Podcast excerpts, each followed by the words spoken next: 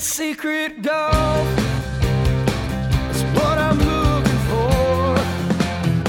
I have spent the whole entire week trying to work out this time difference between Florida and Melbourne.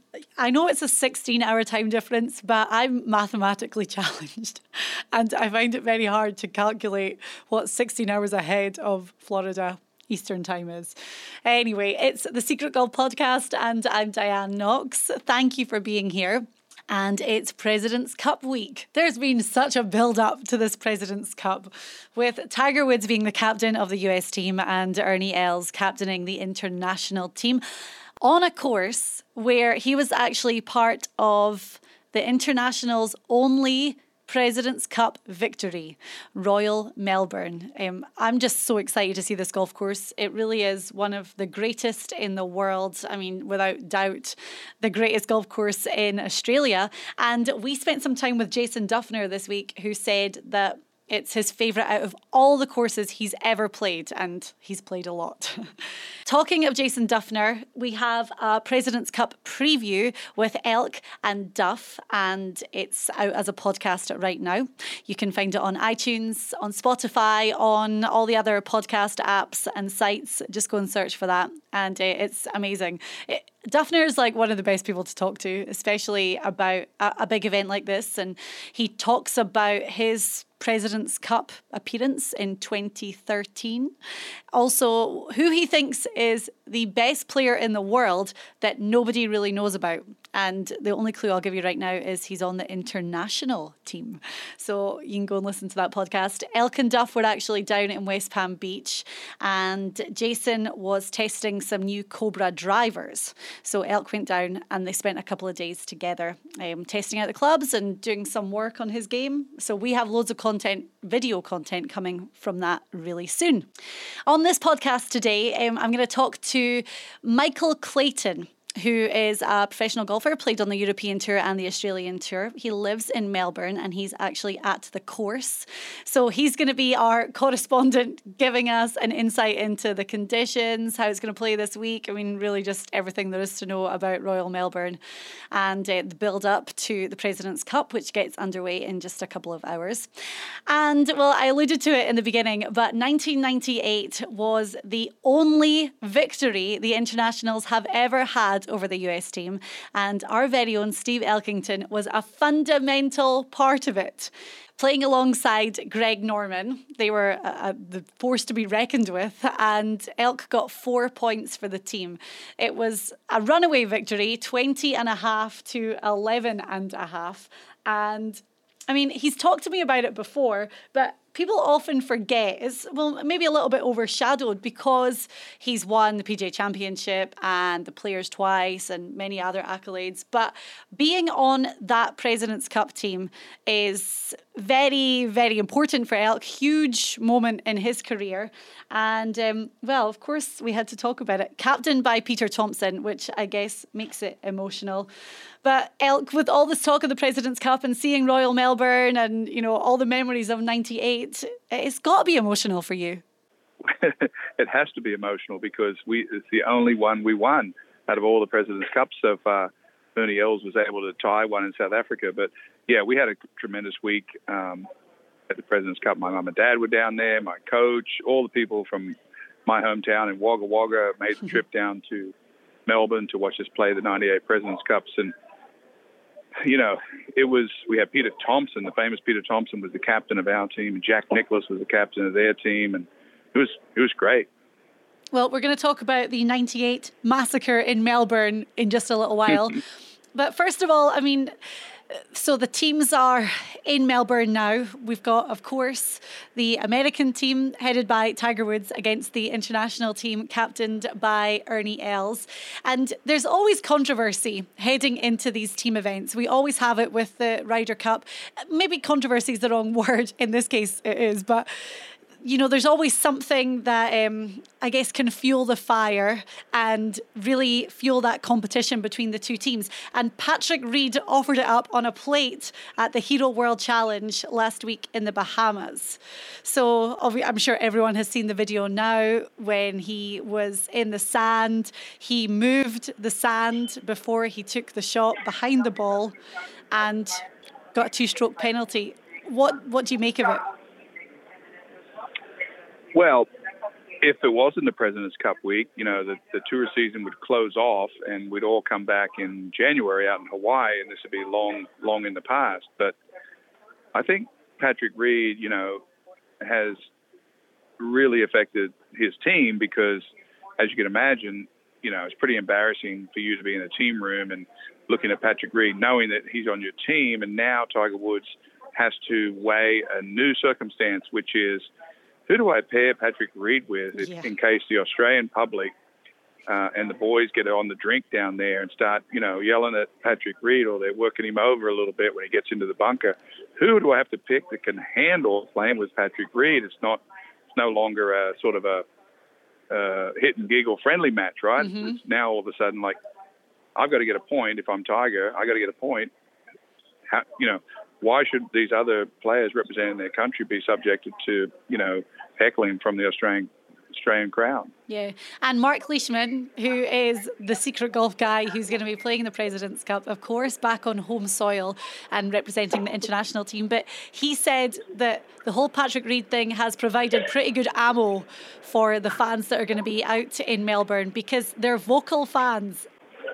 Yeah, it could affect him for sure. Um, the Australian team, or in this case, the President's Cup team, look, Diane, they're going to have to be so they're going to have to play so well this week. Um, the early forecast is it's going to be a little cooler and a little windy at Royal Melbourne, and the greens are going to be super super fast. Mm-hmm. Of course, we'll be playing short because we've had a huge drought in Australia, um, and um, I just think that it the whole the whole thing's changed. I mean, when we were there, and I know we are going to talk about '98. You know, we were favored to lose by a mile. In fact, yeah. the great Jimmy, my friend, great Jimmy Roberts, told everyone that on paper that we didn't have a chance to win the President's Cup, and of course we we finished up saying that we weren't the best on paper, but we were the best on grass that week. So. I remember uh, Jimmy Roberts doing an interview after day one when we whitewashed the Americans, and Greg Norman stood there and poured a whole, I think, a whole glass a whole bottle of beer over the top of Jimmy Robertson's head, and he had no, he had, he couldn't do anything but just sit there and take it. It was pretty, uh, it was pretty, pretty funny. And you mentioned Ernie Els because he was on that team in 1998, and he's the captain this year. Being back at Royal Melbourne and him motivating his team, he is going to have the best motivation to get that international team fired up. Yes, and the question becomes: Does does Tiger Woods sit Patrick Reed? He was a captain's choice anyway. Does he sit him in the locker room until Sunday and adds no fuel to the fire, or does he put him out in front and um, you know get get you know whatever's coming to him, he has to take it. And uh, I'm sure. I mean, I don't know what's going to happen with Tiger, but I'm sure Tiger's going to go to him and say, "Look, mate, you brought this on yourself. Um, you're going to have to go out and wear whatever they bring at you, and uh, you better come back in here with a point because uh, mm-hmm. you've sort of semi disrupted this team. I don't know. It'd be very hard for me to watch what Patrick Reed has done on the camera. Obviously, he thought he was going to get away with. it. He's done it before, and um, it's it's embarrassing to be honest yeah. with you. And then he he made it worse by saying made a BS uh, comment about it, and of course, you know, he got caught red-handed, and that was that. And he's such a controversial figure when it comes to these team events anyway. I feel like at every Ryder Cup, there's always a Patrick Reed controversy.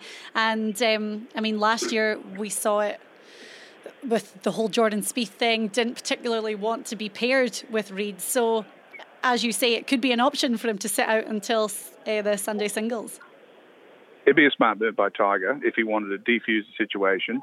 He's got plenty of top players on his team. Tiger Woods has a great team. He's obviously um, can play uh, as well. Um, you know, our side, it's always hard, Diane, when you think of our side, when I say the President's Cup of, I sort of think, okay, so Cam Smith, uh, Jason, uh, Mark Leishman, um, Adam Scott. They all really experienced at Royal Melbourne. And what does it mean to be really experienced at Royal Melbourne? It's like sort of like playing at Augusta. It's like the more you've played there, the better you're going to play it because you know not to be here, you know not to be there. And what happened to the American team at in '98, um, Diane, was they were loaded also, um, but the wind got super windy. And um, give you an example, um, I think it's the, of course, everyone knows there's an east and a west course at Royal Melbourne, and they do a sort of a combination for the tournament. So I'm going to say it was about the fourth hole of the tournament. It was a par three that would Greg Norman and I were partners that week, and the wind was just whipping along, um, only about 130 yards, and Greg it was an alternate shot, and Greg Norman came over and said, "What are you What are you thinking?" And I said, "Mate, I think it's one of those little sort of chip six irons over there, about 30 yards to the right of the green, and let the wind bring it back and let it land over the front and run up." He goes, "Yeah, that's what I was thinking." and uh, he hit this beautiful little six iron from about 130 and onto the green, and and then Jim Furyk and John Huston were partners, and Jack Nicklaus was there, and of course those guys who have plenty of experience, but they didn't have any experience that day with that wind. And uh, I think John Huston hit an eight iron up in the air, and the wind got it. And Diane, I'm not joking by the time the ball finished, it bounced back down the hill. It only finishes like 10 feet in front of him. It was a little uphill par three, and the ball only went 10 yards. So. It landed way up there, but then rolled all the way back. Yeah. So it was they were so out of sorts, and uh, we were able to keep keep the pressure on them. And we had a lot of guys play well that week, including Craig Bar- Craig Parry and Shigeki Maruyama, who were out first, uh, that won five points. You talk about the fact that knowledge plays such a fundamental role when navigating your way around Royal Melbourne and the strategy. Greg Norman, who you mentioned there, he was your playing partner. He had won the Australian Open twice at Royal Melbourne before that President's Cup. So, I mean, the Australians on the team uh, was fully loaded with Peter Thomson being the captain, Wayne Grady, Greg, you, Stuart Appleby, Craig Parry. So you had a lot of that knowledge there of playing that sandbelt golf. It was a, it was a combination of the sandbelt course, and then when the Australian wind came up, it's like you know it's like playing against a bunch of Scottish people in Scotland. Yeah. You know when the wind, when it's windy, it's like how do you beat Sam Torrance around you know a, a, a real windy Scottish links course? It's, it's just really hard to do. Mm-hmm. And um, to give you a sort of a mindset, Diane, about what it was like for us, um, our first match out on the first day was uh, we sent the New Zealanders out, Frank Nobilo and Greg Turner. And for those people that don't even remember Greg Turner, everybody knows who Frank Nobilo is. But Greg Turner's brother was one of the greatest cricketers in New Zealand history, and he comes from a real sporting family. And they were put up against David uh, David Duval, who was a current number one player. And I said, do you know do you, do you know who his partner was in, mm-hmm. in, match one? Yeah, it was Mark O'Meara. So Duval was third in the world at that time, and I think Tiger was number one in the world. O'Meara was number two. So you, the Americans put out their big guns early. Two and three, and and when we saw the draw. Um, in typical Australian fashion, in the in the in the club room, in the team room, we said, "Oh well, look, uh, we were telling Frank and Greg Turner, New Zealanders, we we said, look, these guys are going to thrash you guys, so you guys are going to be back here in like two hours. He said, so we started writing our lunch orders up on the board so they could cook cook lunch for us because they because we told them they were going to get beat by six and five, and and of course this was all fueled by Jimmy Roberts, who was our who's our great friend by the way. Hope he listens to this, telling us that uh, Duval and uh, and uh, O'Meara were going to absolutely thrash these two Kiwis, and Diane, I don't know if you know this or not, but when you tell Kiwis they can't do something, they're like they're like a bulldog nipping at a, nipping at a sheep's heel, mate. They they never give up. Anyway, the word comes back that they had rolled over those two guys. Our Kiwis had beat them about five and four. Or was there a was there a do you have a result on that match? Was it close or did they I beat do. them pretty good? I think. Hang on two seconds. I've got it right in front of me. Um, they were one up. Okay, so they closed them out, one up at the end. And I, am not sure they were so impressed with the one up or that they didn't have to cook lunch for everyone else. And they, there was a big to- I told you so moment. And Diane, that set the tone for that, that week. Mm-hmm. Um, they just upset the biggest team on that American squad right out of the gate.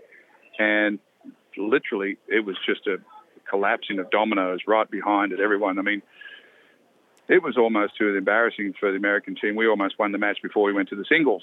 So um, I'm sure you have in front of you all the results, but and that was that was that was how the week started. Well, it's funny because talking about that very first match, Frank Nobilo made like a 40 foot putt on the first hole. And the dynamic between the Australians and the Kiwis is always an interesting one. It's kind of like the Scottish and the English, isn't it? But when they made that putt on the first, the crowd went crazy and they were behind them the whole way. And then Nobilo had to make another 40 footer on the 18th. So by that point, I mean, everyone is so fired up and, of course, backing that international team and their hot start. Yeah, and I think we had about an hour bus ride on the way home that first day. And, of course, a lot of people are familiar with the haka. Yeah, I know. In I know in Scotland, you know what the haka is. They do it yeah, on the it's a rugby thing before every. yeah. yeah, they where they where they um, conjure up all the gods and all the New Zealand, uh, you know, and they do this famous dance. Well, Greg Turner and Frank Nobilo did it in the bus on the way home, Diane, with their shirts off, and I'm I'm still I'm still not over that when I saw Greg Turner without his shirt off. So. Um, it, when you talk about team team chemistry, we had it. Uh, we had it there, and we were also mourning the fact that, if you recall, on the on the opposite side of that spectrum, I don't know if you remember when Stuart Appleby, his wife, wife was suddenly killed in London yeah. with a car accident, and we had the um, we had the golfing angel on our hat. So that was his mm. first time that he'd come back to play. So it was very emotional week for our team. Mm-hmm. We'll, we'll go back and we'll talk about the golf shortly. You're in the airport, by the way, just in case everyone's thinking, what is that noise in the background? And we'll talk about why yep. you're in the airport in a little while. But um, yeah, we'll talk about the golf soon. But going back to the bus, there's a great Frank Nobilo quote where he said that he was talking about you, and he said that you were what a corner man is to a boxer, and that you got everyone fired up on the team bus. Well, you know, you got to do what you got to do, Diane. when you're when you're when you're a local boy, I'm from yeah. Wagga Wagga, which is not too far from from where the golf is, uh, about a four hours. So, you know, some of the young guys on the team, Maruyama from Japan, we put him with Craig Parry, and we told that was back when Maruyama had an uh, interpreter before he spoke English any good. And we had a deal with him that he had to do anything that Craig Parry told him to do. If he had to go to the go to the toilet and and stay there for two hours, and he had to do that. That was a rule. We and we were telling the interpreter. Everyone was weighing in on uh, this poor interpreter telling Maruyama what he had to do. Craig Parry told him to. It was it was something else. That's funny. I, I did see that. Um, yeah, because Maruyama did say that Craig Parry was like he just guided him through the whole thing all week, and they were playing together as you said. But Maruyama kind of came out as the hero of the team. What did you call him? Was it the smiling assassin or something? Yeah, I mean, Maruyama was, you know, he's such a likable guy. And then Craig Parry. See, there's certain players when you go to Australia, there's certain players that become almost unbeatable. Mm-hmm. And uh, Craig Parry comes to mind, um, of course, because he hits so straight and um, he puts so good. And it sort of nullifies uh, a lot of the strengths that some of the long hitters have. You know, playing in Melbourne golf is um, you know, it's a, oof, it's, and you'll hear in on this podcast from from Michael Clayton, who's a great friend of mine, played the tour forever, golf architect. He'll he'll be able to fill you in why Melbourne is so difficult and so interesting to play. Mm-hmm. Well, looking at the teams, I mean, the final score, it was 20 and a half to 11 and a half. So it was a thrashing. As you have said, we creamed them. That quote has become pretty famous now.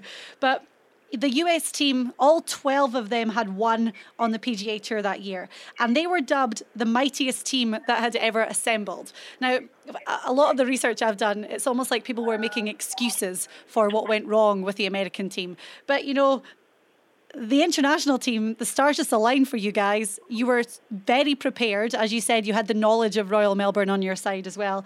But you guys just went out and played incredible golf all week. Well, yeah. In my case, uh, I was with Greg Norman, the greatest, you know, golfing icon that was down there. We had the greatest icon uh, in Australian golf history. Peter Thomson was the captain, and if you're lucky enough ever to get paired with Greg Norman in Australia, you um, have no idea what it was like in the late in the in the 80s and the 90s. The the popularity of him and what it was like to be in that group with him and the electricity with the great white shark. And um, I was just a side note. I just was a I was just a, a, a playing really well side note at the time, Diane. Um, and I think we were undefeated too. So uh, it was we were it was great. It was great fun playing with him. You can't really call yourself a side note when you gave the team four points throughout the course of the week. well, we finished up playing Davis Love and Freddie Couples in a really big match on Saturday. Um, they were the undefeated sort of World Cup golf champions, and it was um, the press at that point were trying to point to something that would would be interesting because it, it appeared that the, the the the team the team victory for the U.S. was out of reach, and um, you know we had the Prime Minister of Australia that was there, the President of the United States was on the tee when we went to the tee on Saturday afternoon to play that match, and I'm not I'm not exaggerating. There's probably 20,000 people with sharks on top of their heads and elk horns on top of their heads, and it was yelling and screaming. And um, I think Greg and I put together one of the best rounds we've ever played together to shoot about 15 or 16 under through mm-hmm. 17 holes to beat Freddie and Davis barely by I think two and one. So it was one of the great matches ever, and it was it was just it, we were just shaking our heads how how um, just how how things were going so right for the for that team our team that week. It was um, not sure if I can put my finger on whether it was the captaincy of Peter Thomson by coming in and telling us to not get too excited about the lead and we can still lose this and, and putting together the the pairings. Of course, back then, Tomo um, he told everyone on the team, Diane, that he didn't want any input from anyone. He didn't need anything. He didn't need weather reports. He didn't have anyone, any assistance and all that. He just said, I'm going to put the team together, and you boys are going to go out and you're going to bring me back some points. Okay. And it was real refreshing. It was very simple, very simple plan.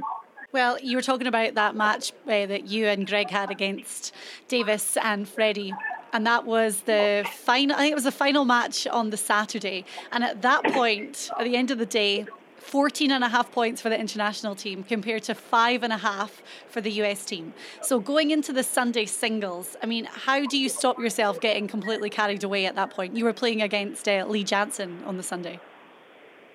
Yeah, it was. Yeah, I mean, it was going to be a foregone conclusion. Yeah. Um, but you know, you have to do your deal, go out there, and I think the the hardest part was we knew that someone up front was going to close it out. I think was it uh, Nick Price that closes it out that day, or uh, um, I think he was first off. Sunday. Uh, on Craig Sunday. Parry was first off. Nick Price was second, but Parry was against Justin Leonard. He won, and then Nick Price beat David um, Duval. He was the second match.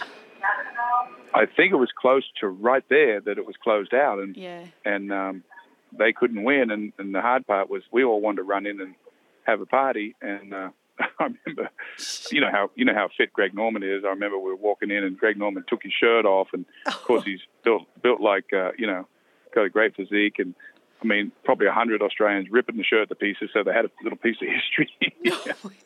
and they were yelling yelling at me take my shirt off. I said, No, I'm not taking my shirt off. I'm taking my shirt home. That's amazing. I'm not going to stand next to Greg Norman with my shirt off. And he still does it because I follow him on Instagram and he posts all these like topless workout things on his Instagram. And I'm like, geez, how old is Greg he's Norman got, now? How old is he? He's in his 60s. Gosh. We tell him we tell him he takes his shirt off in the in the uh, grocery line just to, you know, just if anyone's around, you know, that's what we tell him. so the Americans, Tiger came out and said that they weren't ready to play in 98, that the season had finished with the Tour Championship the beginning of November, and then this was, of course, what, the second week of December. A lot of them just hadn't played, and he said that the Americans were just not ready to play. What do you think about that? Well, that's their fault, right? I mean, if you're if you're not ready to play when Greg, Jack Nicklaus is your captain, then you you certainly aren't ready to play, right? But it was really hot that week, and uh, the Americans coming out of uh, you know winter, so to speak, over here. Uh, it was it was a big change, Diane. It was uh, it was the heat was a factor for them. The crowds were a factor. The golf course certainly was a factor, and then then you know the pressure of uh, sort of getting behind early and the big wind at Royal Melbourne, and sort of the uh, the uh, the whole thought of not being able to climb back with, on that course with that wind, with that much momentum against you was a look, we've been on the other side of this coin for a lot of times, but I hate to sit here and, and say how how uh, I would like to see the boys somehow uh, recreate that. I keep telling our guys that we're undefeated at this at this course, but certainly that was uh, that was our week, Diane. Mm-hmm. Obviously, you've won a major, in the PGA Championship. You've won the Players Championship twice. Being part of this winning international Presidents Cup team, how does that compare to the other two? Well, I still remember so well um, that week. You know, I've sort of blacked out all the ones we lost. Uh, you know, uh, all the other places I don't have as as fondly memories, although I still remember all of our our teammates and everything. It's just just you know, winning a major was great. Um, winning the Australian Open at at my you know in Australia with my mum and dad and my nana was there. That was great. Uh, winning the University of Houston national championships with all those guys was great. And um, don't really remember the ceremonies very much at the end. Diane, you always remember what happened during the week that makes you remember the uh, victories, you know. And there was so much, um, there was just so much good momentum in our team room that week. And people say, well, how do you get that? How do you, you know, how do you recreate that? And that's going to be Ernie Els' challenge this week is to, and, and, you know, Patrick Reed may have helped him. He may have hurt. I mean, Tiger, playing for Tiger Woods has got to be a ball.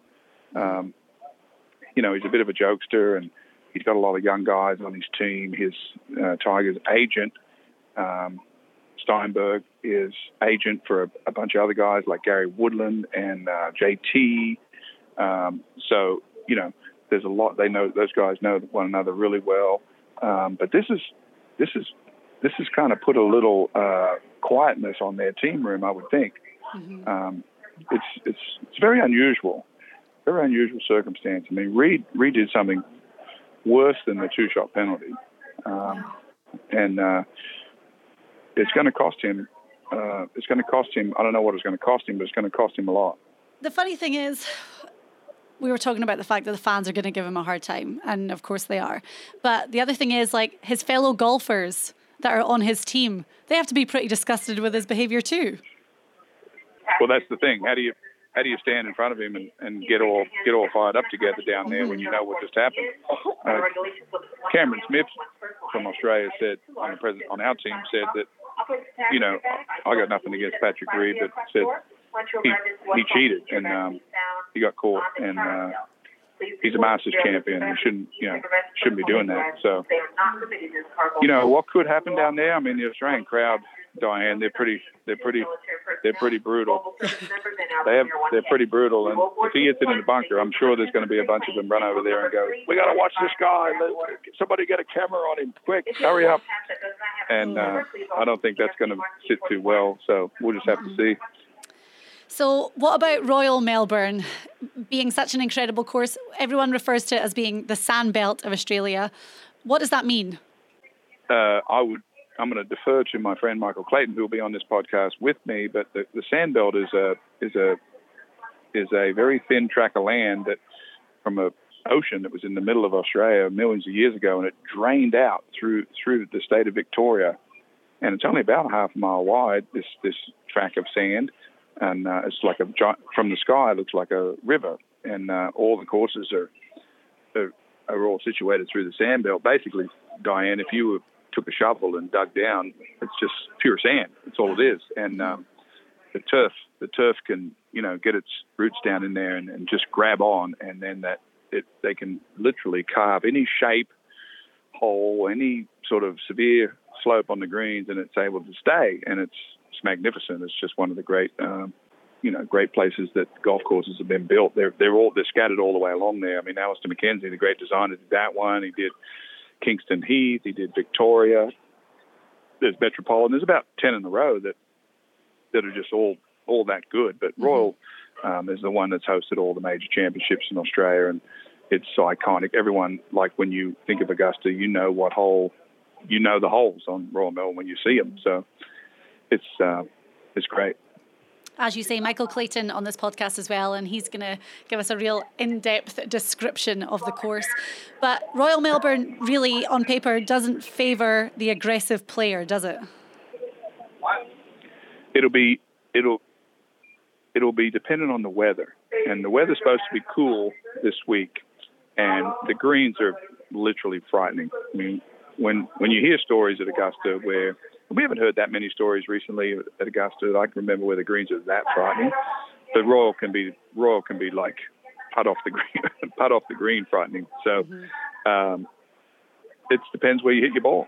Um, you know, the American team will have to scramble over there and get their get their bearings and find out how to play this course. But if the wind changes, which it can, you know, Melbourne's the most unpredictable weather place of all time. Um, it's so tricky. Leishman should do well. Cam Smith should do well. If Adam Scott can putt at all, he'll do really well because he knows how to play it.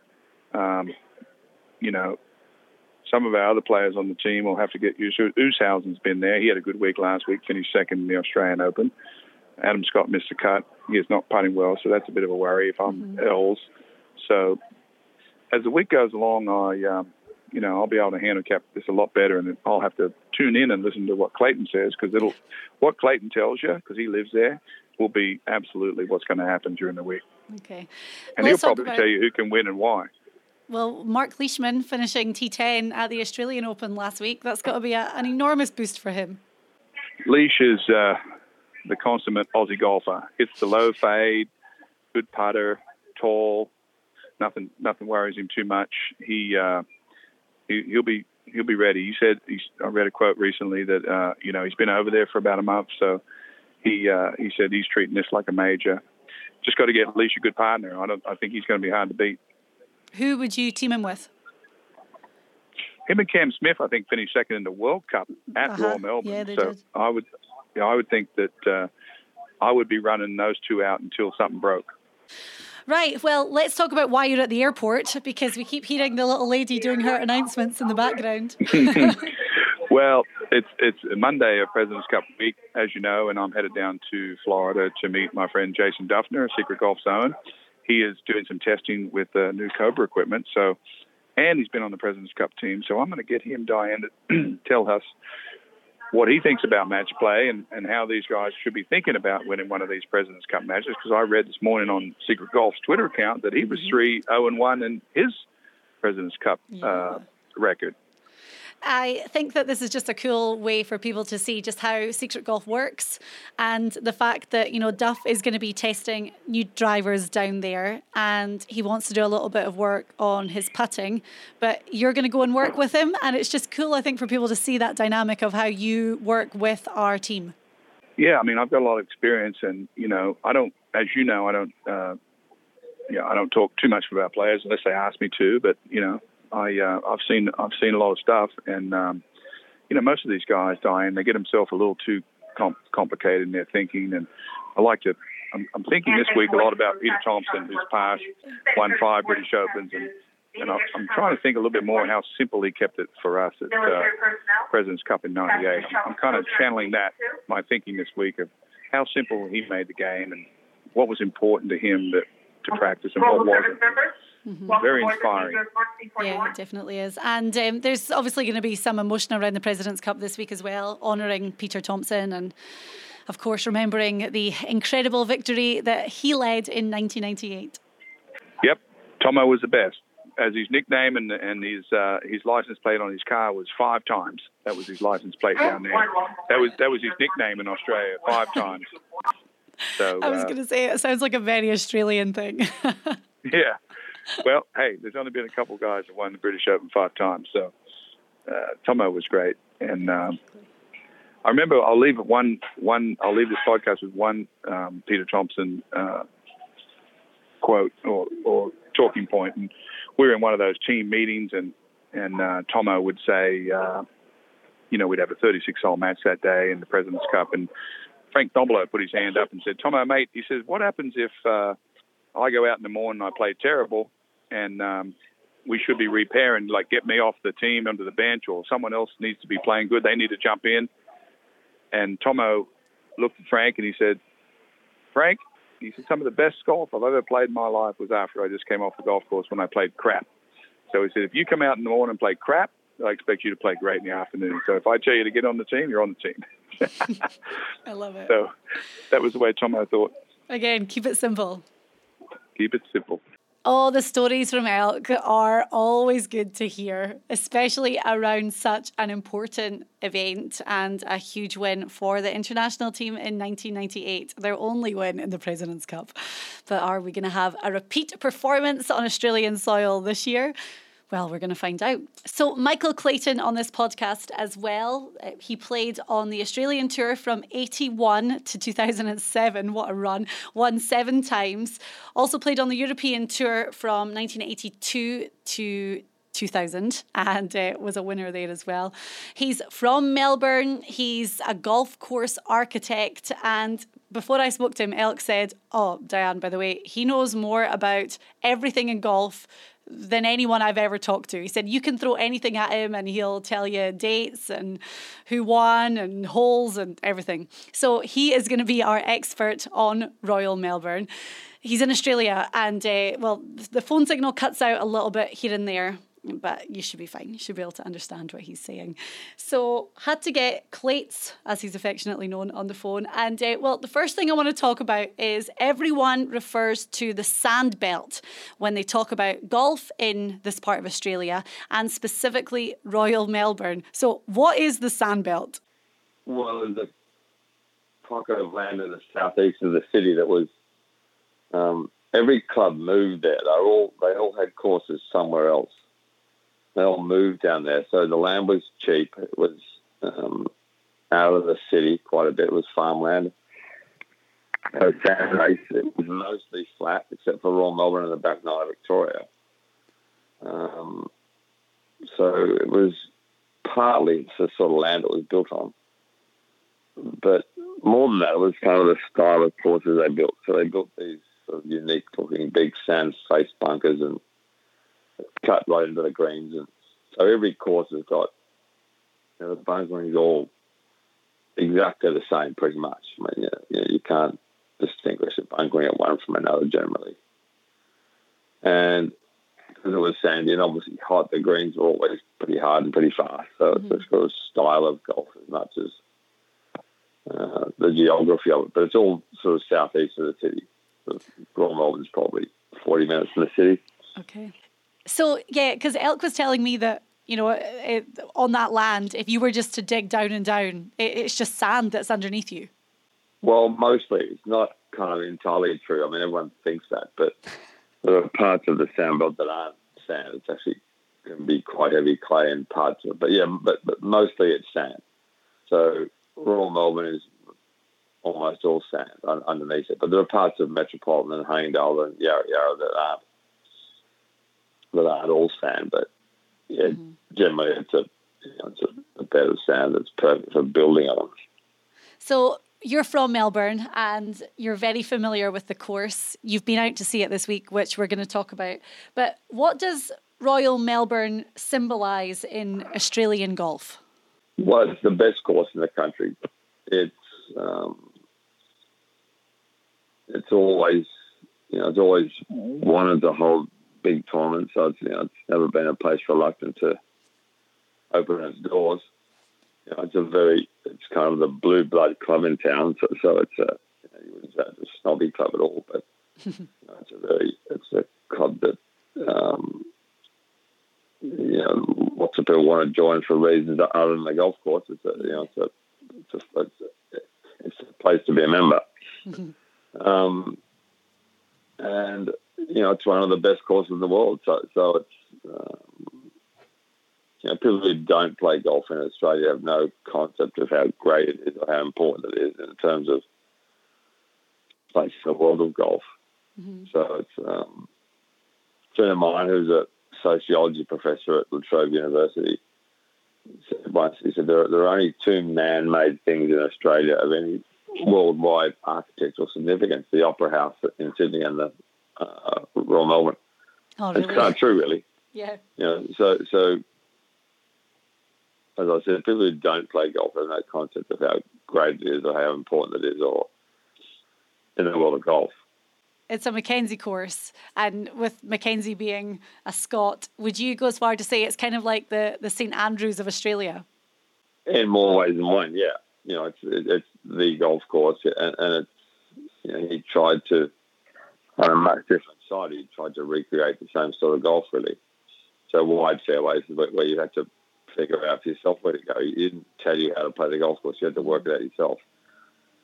And that's, I think, the, the most abiding principle of St Andrews is that every shot you've got to work out for yourself how to play it. You know, the golf course and the uh, and the architect's not telling you how to play the golf course. You've got to figure it out yourself. Mm-hmm.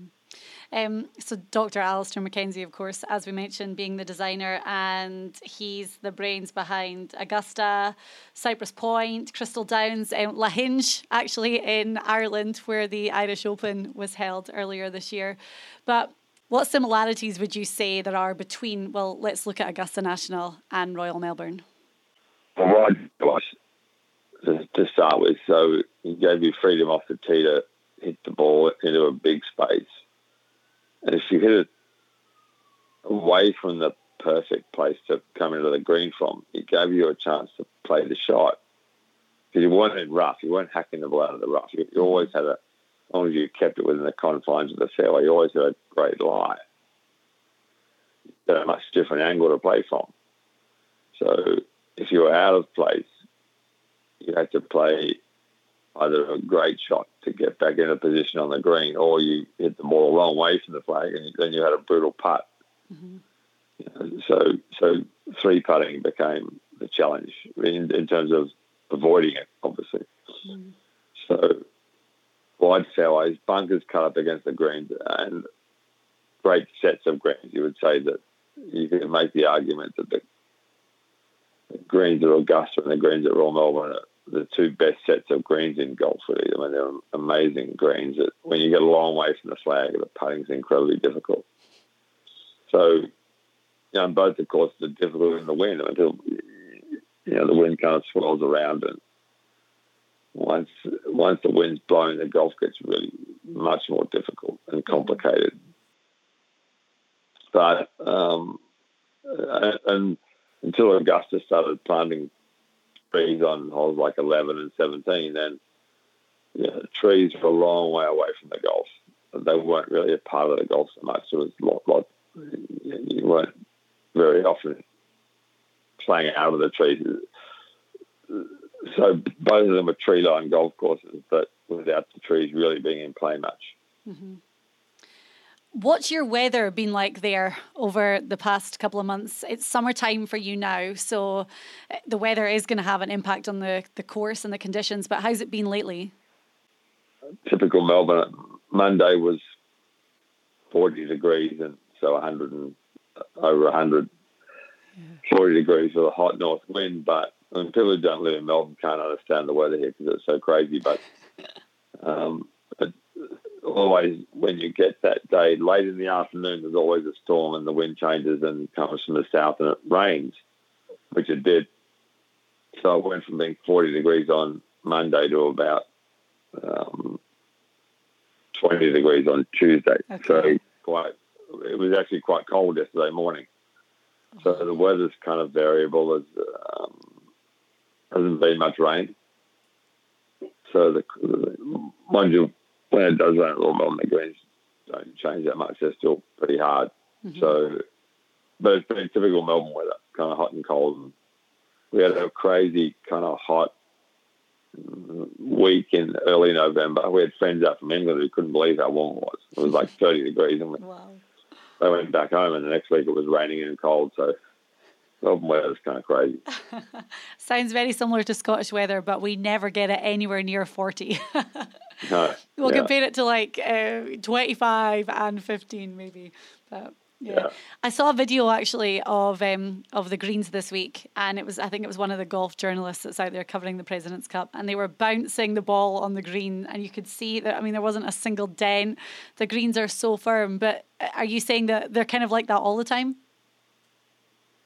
Yeah, I played with a friend of mine earlier in the year. He said, and he wasn't joking. He said, "I haven't fixed a pitch mark here in seven years." so for people who haven't seen the golf course, you can't imagine how greens can be that hard. The ball, you don't even look. You know, you, you don't even once you play about three holes, you're not even looking for a pitch mark. You don't bother to fix anything Wow. because you can't even see where the ball lands mostly. Gosh. That's So.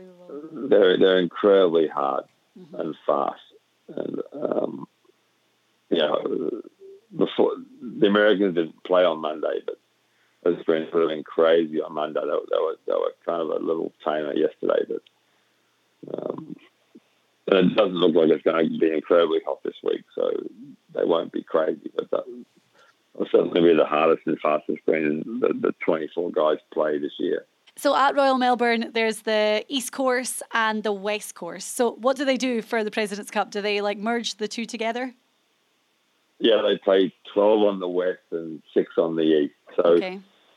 they did that because the first big tournament they had was 60 years ago. It was the 1959 Canada Cup, which was changed into the World Cup. And they did it because you didn't have to cross the roads. So on the on the west course, down the east course, you've got to cross roads to go to the other paddocks on the golf Ah, course. right. So they did it to keep it within the confines of the main paddock, really. But um, the the the six holes they play on the the, the west course is the better golf course. Uh, the six holes on the east are, are better than the holes they replace. So the composite course is like, not significantly better than the west course, but it's definitely a better golf course by including the six holes on the east course. So I know you went out and you walked the course yesterday. So apart from all the characteristics that we've talked about, what did you really see yesterday that maybe caught your eye or is going to be something that's going to be uh, an important factor for the guys to contend with? Well, it's greener than normal.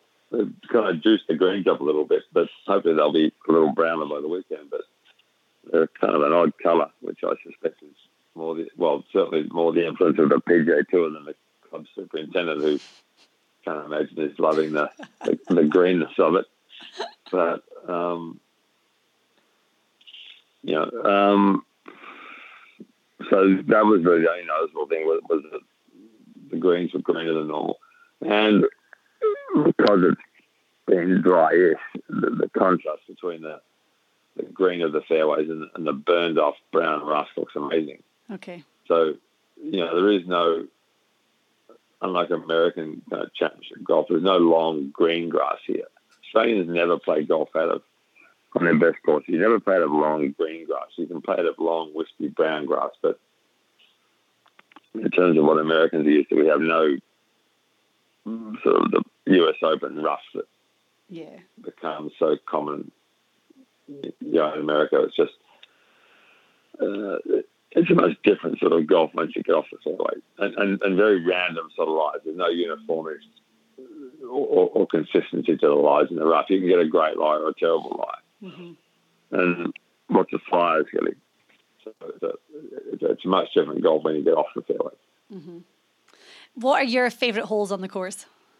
Um, because, someone asked me the other day, I said, well, I have that all 18. Uh, no, I think, well, early on, there's, a great run of holes uh, to, well, the first is a tricky little short par four with the green sloping away, but two, three, four, and five is a great run of golf. hmm So there's a, there's a par five, the second with a blind drive up over the hill, then a beautiful shot down to the green. Three's the great par three, probably the best par three in Australia. And four's a big, hard dog leg to the right, with the, the, the most treacherous green on the course. And the fifth is a great little short uphill par three. And then the next hole, seven, sorry, six is a beautiful drivable short par four. So early on, you get an incredible run of holes, really. Mhm. So, so, and then nine's the great sort of dog leg left, long par four, dog leg left. So they're probably the best holes, but it's, an amazing course. I was talking to John Huggan yesterday, another Scottish journalist, and he, he wrote a piece about, Tom Doak wrote about Pine Valley and the, the latest World Top 100 list where he said every hole at Pine Valley would be the best hole on 99% of courses in the world. Wow. And you can almost the same about Royal Melbourne. Yeah. Pretty much, uh, so certainly there are probably 13 holes at Royal Melbourne that would be the best hole on every course in Australia. Mm-hmm. So, from what you're saying and from what I know about the course, it's and it's very similar to Augusta in the sense that smart, strategic play is really going to be rewarded here. And that's something that's even more exciting to watch when it is a team event like this and strategy is so important. Well, especially in four balls, where you know if your partners hit a good shot, then you can take on more than you would take on in a singles match. Uh, so four balls are fun at Royal Melbourne for that reason. Uh, foursomes is kind of trickier with only one ball, and then so hard to hit the ball close to the hole at Royal Melbourne. You've got a great shot to hit it within a, to a, a gimme putt, really. So in singles, even if your opponent sort of, you know, hit it, well, well, well your opponent really hits the ball so close to the hole that they force you to play a shot you wouldn't otherwise play. You know, if you're playing in a match and someone's you're playing hit the ball at three feet, then you kind of have to go at a shot because you know, there isn't any point getting it 30 feet away and two putting and losing the hole. Yeah. So greens that are less firm force players to take on shots they wouldn't otherwise play, but that doesn't happen so much at Royal Melbourne because it's so hard to get the ball close. Mm-hmm. So you don't see so much kind of really reckless play. You know, it's, you know, it's always measured and sensible. Really. Mm-hmm. Does that make any sense? Yeah, I mean that's exactly what I was just about to ask. Is that with the greens being so firm, the bounce factor is going to be something that is going to be vitally important when approaching the greens this week. Yeah, you, you, you know, to get the ball close, you got to land it. You don't just hit the ball at the flag and stop it. You've got to judge where, where you land it and how the ball's going to run. So you know, lots of times you're landing the ball 30 and 40 feet away from the hole and then using the bounce and the slope to try and get the ball to the hole. Mm-hmm. So it's not different golf than just, you know, for example, we saw Medinah this year where it was just hitting the splat. You, you know, you've got to you've got to figure out where you want the ball to land to get the ball to run to the hole. Mm-hmm. So in that sense, it's a lot like Augusta. You know, when you're going to that last, what's the saying you're playing 18 or Augusta when the pin's in the back there, you've got to try and bounce the ball up that tee to get it back there. Mm-hmm. If you've got some sort of long side in the green. So there's lots of that sort of golf at Royal Melbourne. At, at Royal Melbourne. And we were talking about sandbelt golf, and you were saying that there's a lot of bunkers around the greens, like kind of tight bunkers there. What, how important is good bunker play going to be here, and how much of an advantage will Australian players, and we're talking about Leishman, Cam Smith, and Adam Scott, how much of an advantage will they have when it comes to playing from the sand? Well, they'll have some because the sand's kind of inconsistent. You know, every lie's not the same. There's no attempt to make them consistent. So you can get shots out of bunkers where the sand's quite deep and shots where it's quite thin. So they'll probably understand that a little better. Um, all Australians who, well, certainly all Australians who play in Melbourne are really good bunker players because the bunkers are really difficult. Mm-hmm. Um, there's almost never any fringe between the green and the bunker, so there's no, okay. you know, even a great bunker player, there's not that one or two foot fringe of softer grass to land on to kind of kill a short, difficult shot. So, um, and, there, and, and there are shots that you can't get up and down really. You know, if, you, if you hit in the back bunker at um, four or five, you're just trying to get the ball on the green really. Mm-hmm. So, you, don't see. I mean, my guess is that if, if the up and down percentage on the PGA Tours out of sand is like 40 or 50 or 60 percent, I'm not sure what it is. You come to Melbourne, it, my guess is it would drop to somewhere around 30 or 40 percent, perhaps. Yeah. So it's much more difficult to get the ball up and down. Mm-hmm. One, because the greens are hard, two, because the bunkers are deep. deep because you get so many difficult short shots. You, know, you might only be 20 foot from the hole, but you're in a deep bunker and you've got to get up and stop it. So it's lots of difficult shots. And there are bunkers you can't go in and get up and down. You know, sort of six or eight shots around the golf course where if you go in the bunker, you can't really save a par unless you make it from 20 feet. So in that sense, it's you, know, you don't see that very often in pro golf. Mm-hmm. So, well, we know from what you were saying that the course is firm, it's going to play long. Who does that favour? Because with the strategic approach you have to take, it doesn't sound like Royal Melbourne favours the long, aggressive player. No, it favours. Um, well, no, it's what favours guys who are thinking about what they're doing, who understand the golf course, who, you know, as silly as it sounds, who just hit the shots they need to hit. So it favours the guys who are playing the best, really. So whichever team plays the best golf will win. Um, Adam knows the course well, so he always plays it really well. Leishman's played it a lot. Mm-hmm. Adam hasn't played it so much. He's from Queensland, so he probably hasn't played Royal Melbourne that much. Um, but, I mean, Tiger always plays great golf at Royal Melbourne. Seve was the master there. I mean, Seve was a, that course was built for him. Mm-hmm. It gave him space, but he hit those beautiful high lines. So when he was out of position, he was good enough and smart enough to, well, he was smart enough to know which shots to take on and which not to, and, good enough to hit them. So if you're looking at a player that the, the course was built for, Seve, Seve was that guy. Mm-hmm. He was. I watched him play a lot at Royal Melbourne. He was a genius around there But because he had the great short game he hit the ball high and soft across the mark as if he was out of place, and it gave him space to play off the tee. So, so Tiger, he's, I mean, although he's driving the ball way better now than he was a few years ago, he, he's the he's a, he's the kind of the great Royal Melbourne player of the modern era, really. So, so you know, it it would be no surprise if the course favours a guy like Tiger. And and the other guy who played Royal Melbourne was Ernie, and he's obviously not playing, but he's got the course record around there. So uh, you know, something about playing the golf course well. And Ernie has the memories of 98 when, of course, the international team got their only victory they've ever had in the President's Cup. But, you know, those memories for him being back at Royal Melbourne, his team, they're going to want to hear all of those stories and use that really to, to fuel their fire and get them going. Yeah, well, that was um, as the captain, he was lucky he had Peter Thomson was his captain and Elk was in that team, Steve yeah. Elkington. And, um, at the opening ceremony, he said it's such an honour to play against such a great American team and guys are such great players and it's, you know, it's so great for us to be able to play against them. So he probably was a master at deflecting the pressure. He just put all the pressure on the Americans who uh, it didn't really show up that week. I mean, uh, the next time they came back, they were way better. Mm-hmm. 2011, they played much better golf you know, I mean, this all kind of depends on which American team shows up. If it's 1998, then the international the winner. But 2011, then it's going to be a much closer contest. Mm-hmm.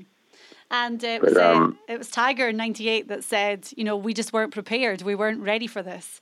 So yeah, they weren't, and they got smashed. They were, it wasn't even close. Yeah, so when they came around the next time, they were much better prepared. Yeah. Yeah, and he's going to remember that. Tiger never will. likes to lose. no. so he's going to remember that for sure. Um, obviously, you're Australian, and uh, you know it's difficult to ask at this point. But how do you think it's stacked between the US team and the international team this year? Well, I'm taking the Americans could win easily. They're not doing much. If you look at the rankings, they're better. They're you know they're, they're formidable players. I mean, they're incredible. So you would think that that would be well, they're clearly the favourites, and you would think they would win, but they didn't hold much play. And you know, I watched. The, I was playing in Europe when the I was there when they won the Ryder Cup in '85. But and every year since, the American team always looks better. They always look better than the European team. And you know, at this point, they hardly ever win. So you know, it's, it's hard to pick. But clearly, the Americans are the favourites by a long way. Mm-hmm. Dustin Johnson and Thomas and Tiger and you know, those guys play their best golf. They're, they're incredibly difficult to beat. Of course, yeah, I, I heard what Sam Brandel said about the Patrick Reed thing yesterday. So, you know, that, he's, you know, that's a, something they've got to deal with. And the fans aren't going to, you know, won't be in New York. They won't be all over him like they would be in New York. But, mm-hmm.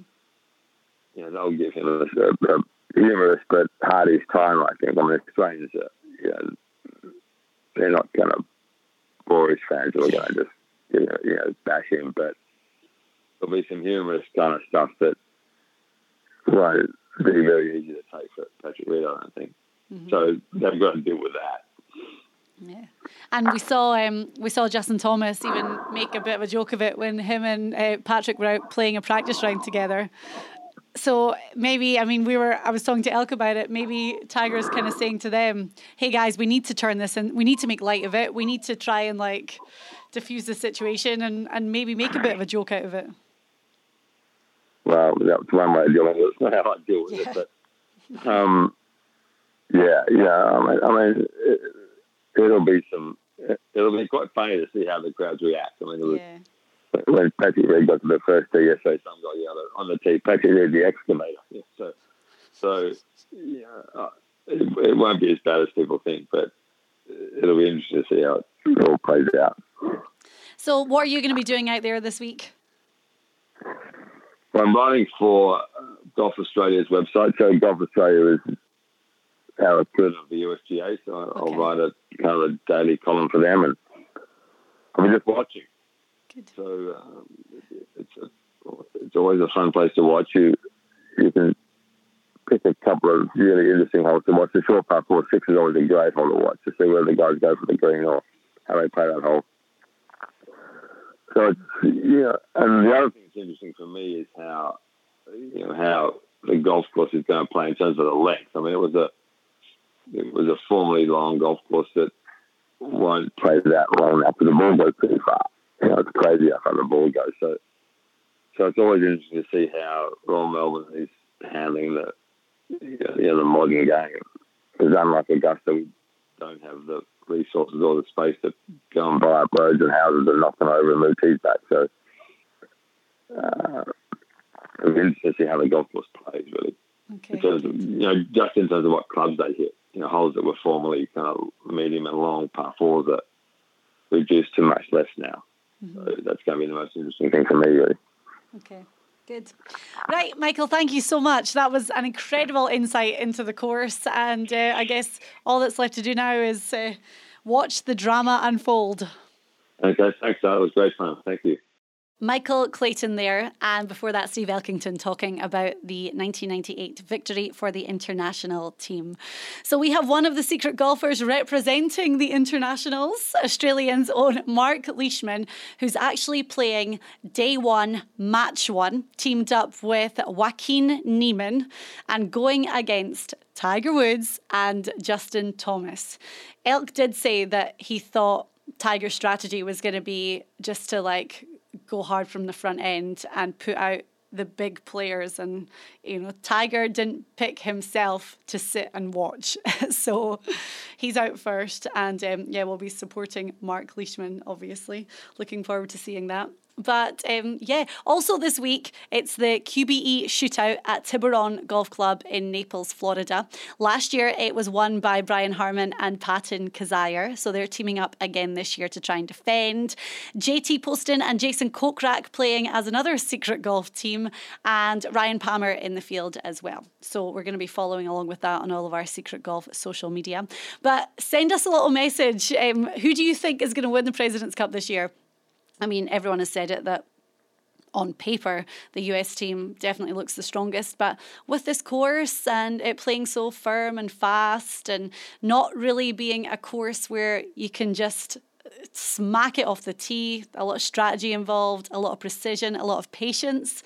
So hopefully, it's pretty level heading into the weekend, especially heading into the singles in the final day. That's what I would like to see. But yeah, if you're on Twitter, Facebook, Instagram. We're just Secret Golf. So send us a little message. And um, yeah, thank you very much for listening to our podcast. Don't forget, we have the other one with Jason Dufner and Elk doing the big President's Cup preview. Definitely worth a listen. And uh, we'll be back with another one next week.